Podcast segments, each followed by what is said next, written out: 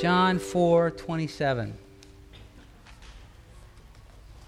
Now, this is um, vacation time. Thank God. How many of you get to go on a vacation this year? Raise your hand. Really? That's all? Oh man, I got to pray for you guys. Oh. I, no, I, I know that it's hard to, to uh, swing it sometimes financially, times getting off of work and all that kind of stuff. But if you can get some rest this summer, some refreshing and relaxation, I encourage you to do so. I'm looking forward to fi- Sue and I uh, celebrated our, as you know, our 40th anniversary a couple of months ago, and we are uh, looking forward to actually finally making our, our big trip, and that'll be at the end of August. We get to go for seven days to the Caribbean. Yay!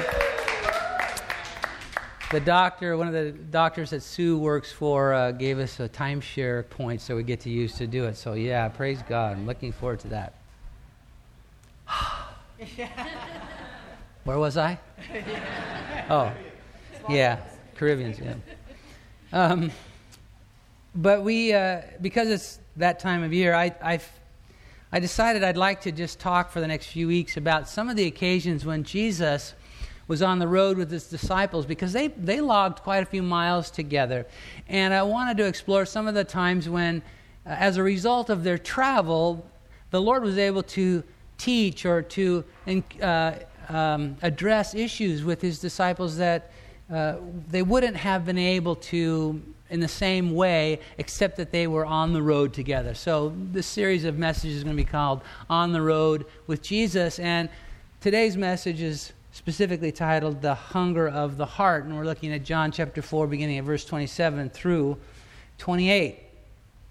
Sue and I uh, just got back last night from four days of uh, uh, being with a couple of our daughters and their kids uh, at um, our family cabin down in Southern California. And um, it it was uh, it's an eight hour drive so you really spend one whole day driving there one whole day driving back and so you uh, you know and then two days there and it was great and we were happy to have had the chance to do it. But there's something that happens on the road. Sometimes good sometimes not so good. But there you know it's different. You experience things different when the miles are are passing under your wheels. Or as in the case of uh, Riley Williams. Riley, where are you? he just got back from 8,000 miles on the back of a motorcycle. You experience the country in a way that most of us will never. When you are on the road, it's a different story than when you're just flying over. Unless you're going to the Caribbean, then you kind of have to. But we, Sue and I, uh, you know, we we've spent a lot of time on the road with our kids over the years. Now, we're old school. We come from the time before, you know, you had 4K, 3D digital displays in the back seat for your kids, and so we kind of had to make it up as we went, you know. My hat, it has three corners. Three corners has my hat, you know, and uh, hearing the, the thing, are we there yet? And, you know, don't touch me, and do I have to pull this car over? And, you know, all that kind of stuff. And, and you know, you, you, sometimes you wonder if it's really worth it, but it's funny how uh, when they have a chance to do otherwise, our kids want to do the road thing. Now, now I say, was different then. But there is a way that you experience uh, things differently when you're uh, when you're face to face with them in that kind of a setting. And um, so there are some things that came out of these travel experiences with Jesus and his disciples that I don't think, I, I know the Lord, you know, the Lord is never, uh, he, he's not just making it up as he goes. You know, there are plans involved in this, but I, I don't think it could have been done any other way except that they, they were traveling together. In the first place, that we're going to be, uh, first stop along this series of messages is a place called Sychar or Jacob's Well. Actually, Jacob's Well was was uh, there in a Sychar, which is uh, in Samaria. And Jesus and the disciples were traveling from uh, the area of Judea, Jericho vicinity, up to Samaria and to this city called Sychar. They're actually on their way farther north to um, the region of Galilee. And normally the Jews would not travel from, because uh, you got to get this, that the uh, southern part of, of Israel in those days was, was called Judea. The northern part was called Galilee. In between, sandwiched in between those two sections of Israel, was a, an area called Samaria. The Samaritans were considered by the Jews half breeds, and they hated them. In fact, so, uh, so, um, they hated them so much that it said that the Jews wouldn't breathe the air if it was blowing from the north, from Samaria. And so Jews would not travel this route, this direct route from Jericho to Sychar, or, you know, Jericho to, um, excuse me, Judea to Galilee by a direct route what they would do is they would cross over the Jordan River, as you can see there on the map, and travel along the east side of the Jordan River up to Galilee, then cross over after they had passed Samaria, just so they wouldn't have to travel through, you know, the, this place where they had such prejudice towards the people. But Jesus, when he was with his disciples and he said, Hey, we're heading to Galilee, and he says this, he says, I have to go through Samaria. Well, he didn't have to go. In fact, that wouldn't be the normal course, but he the Lord knew that there was an appointment that he had a divine appointment with a woman drawing water from a well in Sychar, and so for that reason they make this trip in that vicinity. This is a picture of Sychar, so you can kind of have that in the back of your mind as we as we talk. Now, I think most of you are familiar enough with the story of Jesus speaking to this woman at the well that I won't go into it. It's an amazing, an amazing episode in the life and ministry of Jesus, and you could literally spend weeks, uh, uh, you know, addressing all of that, all of the wonderful truths that are embodied in, in that episode. But uh, I don't have time to do that today. I'll just say that this woman comes out of the city in the middle of the day, the hottest part of the day She's clearly a marked woman, someone that, because they wouldn't, um, the women would come to the well together in the, in the cooler parts of the day, in the late afternoon or in the morning. She's there in the heart, in the heart of the hottest part of the day, all by herself. And when she tells her story, it's clear that she's kind of ostracized by the, um, by the women of the, of the town. And um, so Jesus has uh, really no reason to t- even speak to her. First of all, it would be kind of considered inappropriate for a man to have a conversation with a woman other than his wife alone in a, in a place like that.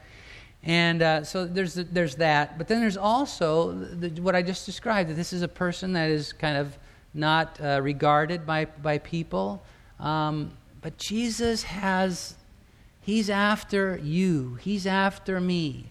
And he doesn't care about what we've done or haven't done and what, how our sins, our lives have been scarred by sin. He loves us. So he speaks to this woman and he starts a conversation simply by saying, Can I have a drink of water? Could you draw some water for me? And that conversation broadens out into this thing where she comes to realize that the person she's talking to, the person who's talking to her, is the Christ, the Messiah.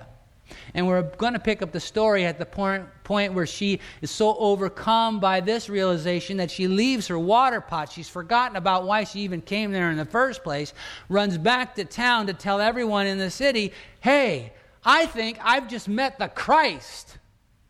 And that's where we begin the story, verse 27, chapter 4 of John. And at this point, his disciples came because, see, the disciples have uh, they've left Jesus alone there because they've gone into town to buy food. At this point, his disciples came and they marveled that he talked with a woman, yet no one said, What do you seek? or Why are you talking with her?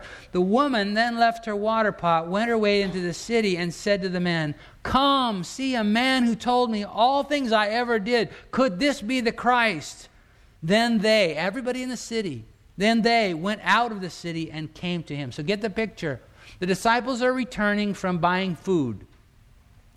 The woman who's been talking with Jesus leaves her water pot over water pot overcome with the understanding that she is in the presence of the promised one, the Messiah. She runs back to town and tells them, "Hey, I think I've met the Christ." They all begin to uh, come back out to the well, and so there's this throng of people on their way, and the disciples are there with Jesus. And in uh, um, verse 31, in the meantime, his disciples urged him, saying, Rabbi, eat. But he said to them, I have food to eat of which you do not know. Therefore the disciples said to one another, Has anyone brought him any food? I mean, what does he mean by this? He's got, he's got food to eat that we don't know about. Verse 34 Jesus said to them, My food is to do the will of him who sent me and to finish his work. Do you not say, There are still four months, and then comes the harvest? Behold, I say to you, lift up your eyes. And when he says this, all they have to do is lift up their eyes and see the throng of people, the harvest coming. Behold, I say to you, lift up your eyes and look at the fields, for they are already white for harvest. People are hungry for the truth. People are hungry for the gospel. Just look around.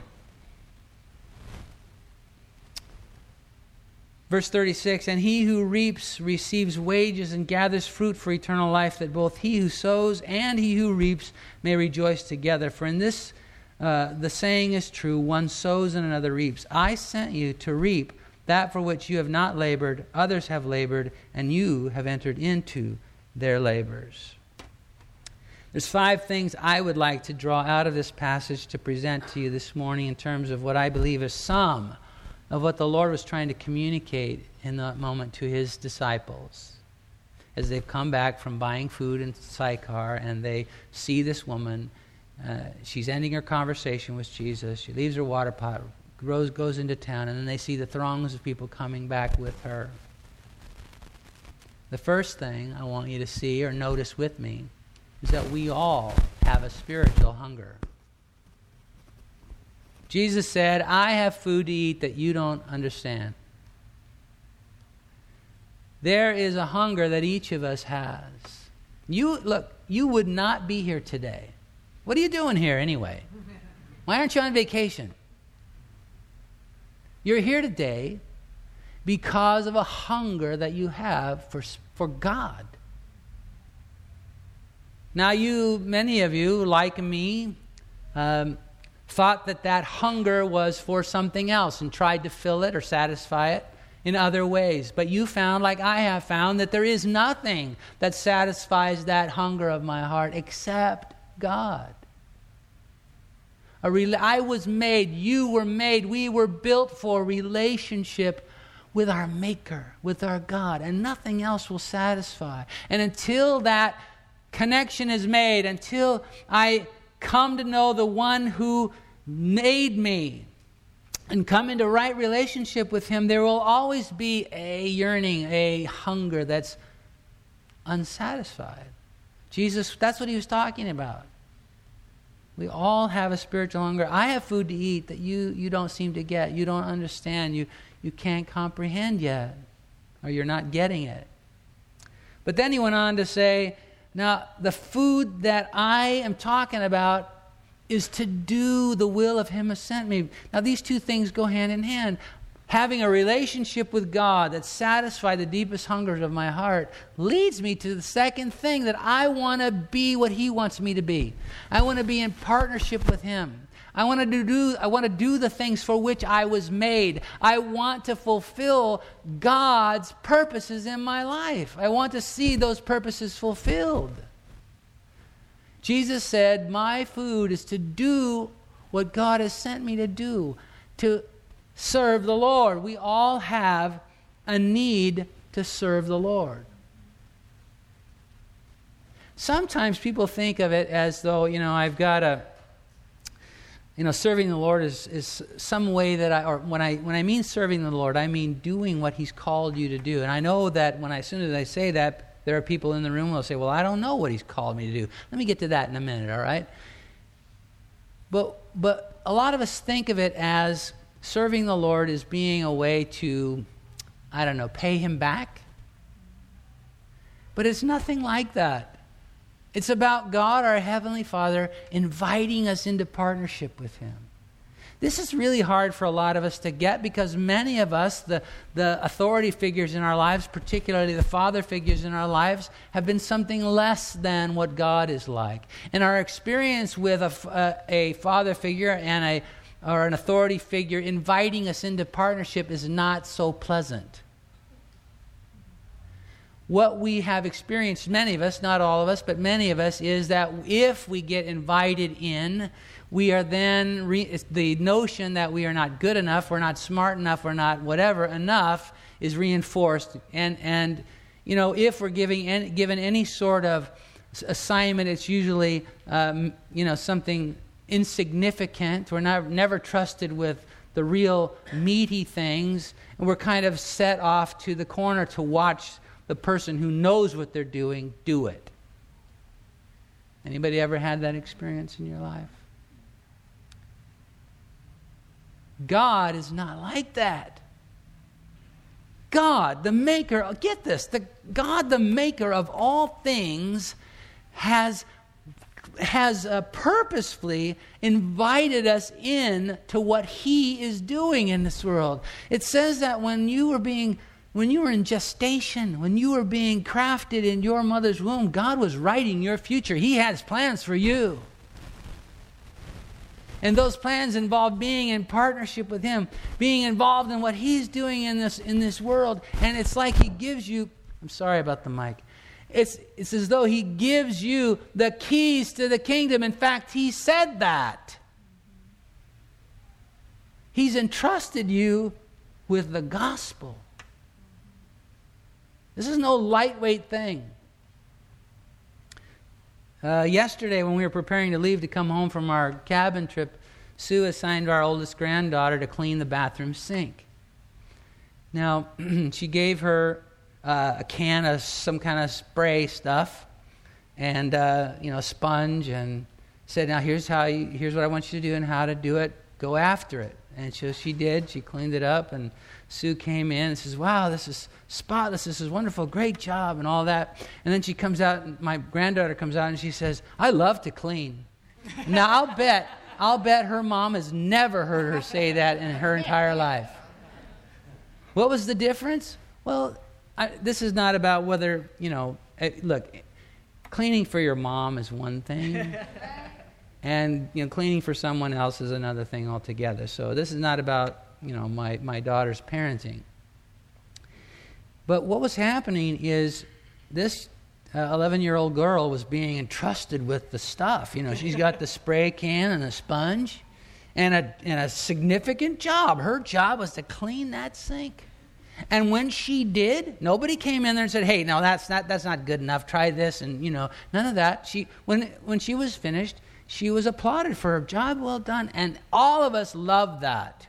We want to be trusted with, and even though it's a little bit scary sometimes, we want to be trusted with something significant. And we want to be able to, at the end of that assignment, know we did a good job. Don't you love that? Listen, God wants that for you. God wants that for you. In fact, you have a need to serve the Lord. My food is to do the will of Him who sent me. It's an amazing thing that we have been invited into with God. Problem is, we generally postpone it. The, Jesus said to his disciples, "Is but you guys say it's four months until the harvest. I don't need, I, you know, and this is, you know, from my position as a pastor, I hear this kind of thing all the time. Well, I'll serve the Lord when, when I retire. I'll serve the Lord when my kids are raised. I'll serve the Lord after, you know, I get that next promotion. I'll serve the Lord when I know more of the Bible. I'll serve the Lord when. You fill in the blank.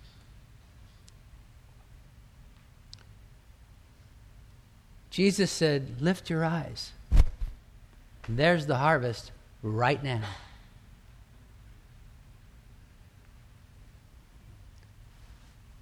If, if that's the case for you, that you find yourself disqualifying yourself from stepping forward into what you were made for, can I tell you the only person suffering from that is you? What are you waiting for? We, de- we definitely, for the most part, don't trust ourselves like God does. But now is the time. Not tomorrow, not the day after that. Now. All right, back to what I said before when I, when I said, you know, let's let's do what we were made for. Let's do what God shaped us for. And and I know the question comes up, I don't know what that is. Can I tell you, it doesn't come this way. The answer to that question, what am I made for? It doesn't come with a handwritten note from God that says, here's what you're made for. This is step by step what you're supposed to do.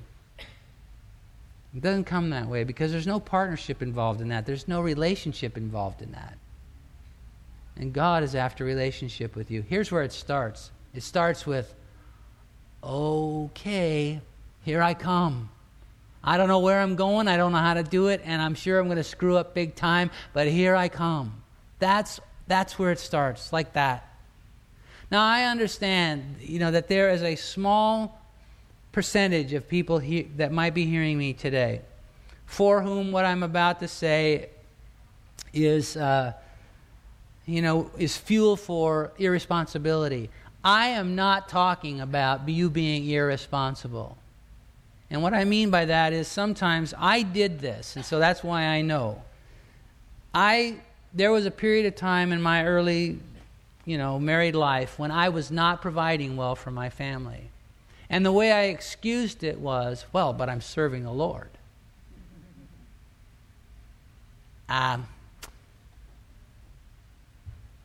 God would not let me get away with that, thankfully. Thankfully. But I'm not at, I'm not at, at all um, invoking or inviting you into a situation where you behave irresponsibly. But I am, I am going to ask the question now what are you waiting for? If you had all of your financial stuff taken care of, all the money that you need, if you, if you had all the time that you need, you didn't, you know, you could, every resource at your disposal, what is it that you would want to be involved in with Jesus? What is the thing that, that, that uh, impassions your life?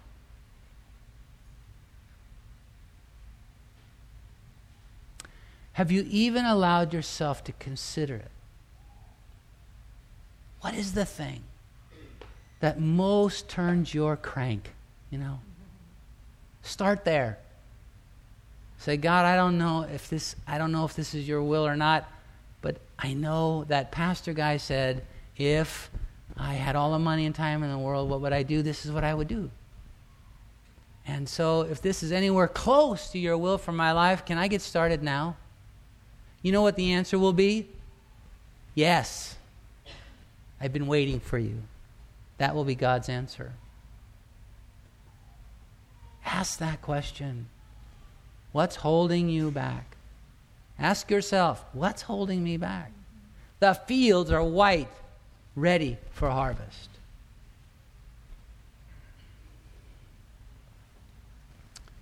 Jesus went on to say that the benefits are both immediate and eternal.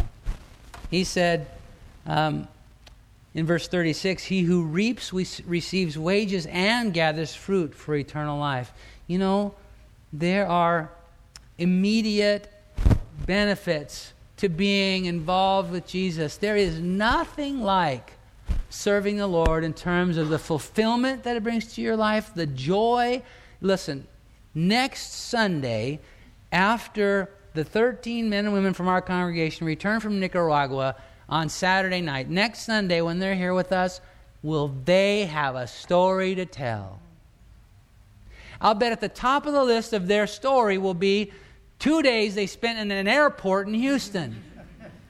Because it's part of the, the grand scheme of being in the throes, in the thick of serving Jesus. They all left there at great expense to themselves. Their nine to five job, and for 10 days they said, Lord, here I come. I don't know what I'm doing. I, I, am sure I don't know the Bible well enough, but here I come. And they're going to have a story to tell. Because there's nothing like being involved in serving Jesus. There are some ushers who've been serving us today. They, they distributed communion. They received the offering. Somebody somewhere right now is taking attendance. They're doing all that stuff. You know what? They do that not because they're getting paid. They do that not because they have to. They do that because being involved in serving the Lord is like nothing else in the world. Even if it means passing some baskets around, if that's what the Lord has called me to do, that's what I want to be doing because it's fi- fulfilling in every way. So it has immediate benefits, but it also has eternal benefits. Yesterday, when Sue and I were driving home from Southern California, she was reading to me a post, not a, not a Facebook post, but from, from some other online uh, service, a post by a, uh, a man named Caleb. And it was, he was just talking about how God was moving miraculously regarding uh, a physical uh, problem that a family member had as a result of a really terrible car accident. What went on and what he was saying is not the point. The point is, I was reminded when she read this post to me about when I first met Caleb. I first met Caleb when he was in his mother's womb. Now, that may sound a little strange, and I grant you it kind of sounds to me a little strange too, but but he, his mom, and his dad were 16, 17 year old kids in the first church that Sue and I ever pastored. She got pregnant out of, out of wedlock, obviously. And uh, the two of them were on their way to the abortion clinic when the Lord got a hold of them and said, No, just trust me. They came, confessed to me. Our church surrounded them, provided for them in so many ways job, help, and you know, all, all kinds of ways. They got married. I mean, you know, that's not always the, the answer or solution in that kind of situation, but they got married.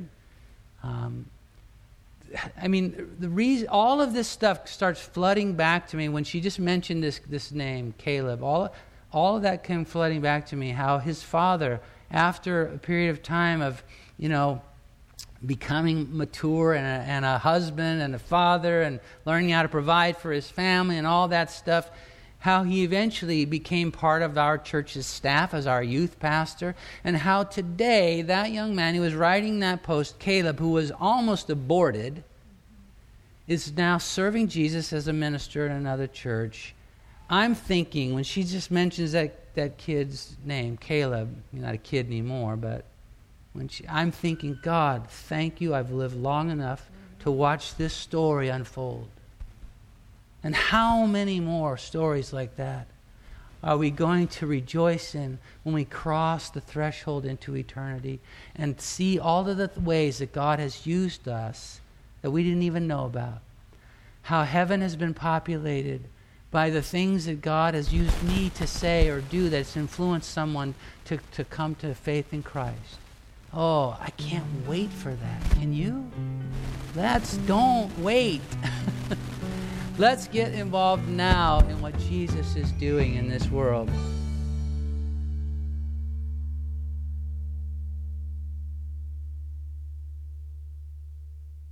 This is recording number 11112 from the teaching ministry of Crossroads Foursquare Church in Fairfield, California.